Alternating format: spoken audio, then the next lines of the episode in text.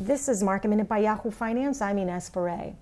The markets are in the red today. April retail sales were down 16.4% for the month. Clothing took the biggest hit. VF Corp swung to a loss for its fourth quarter as revenue fell during the pandemic. Inventories were up 10% compared with the same period last year.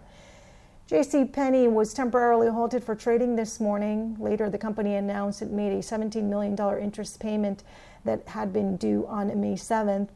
Over the last week, there have been reports that the company may be seeking bankruptcy protection as early as today.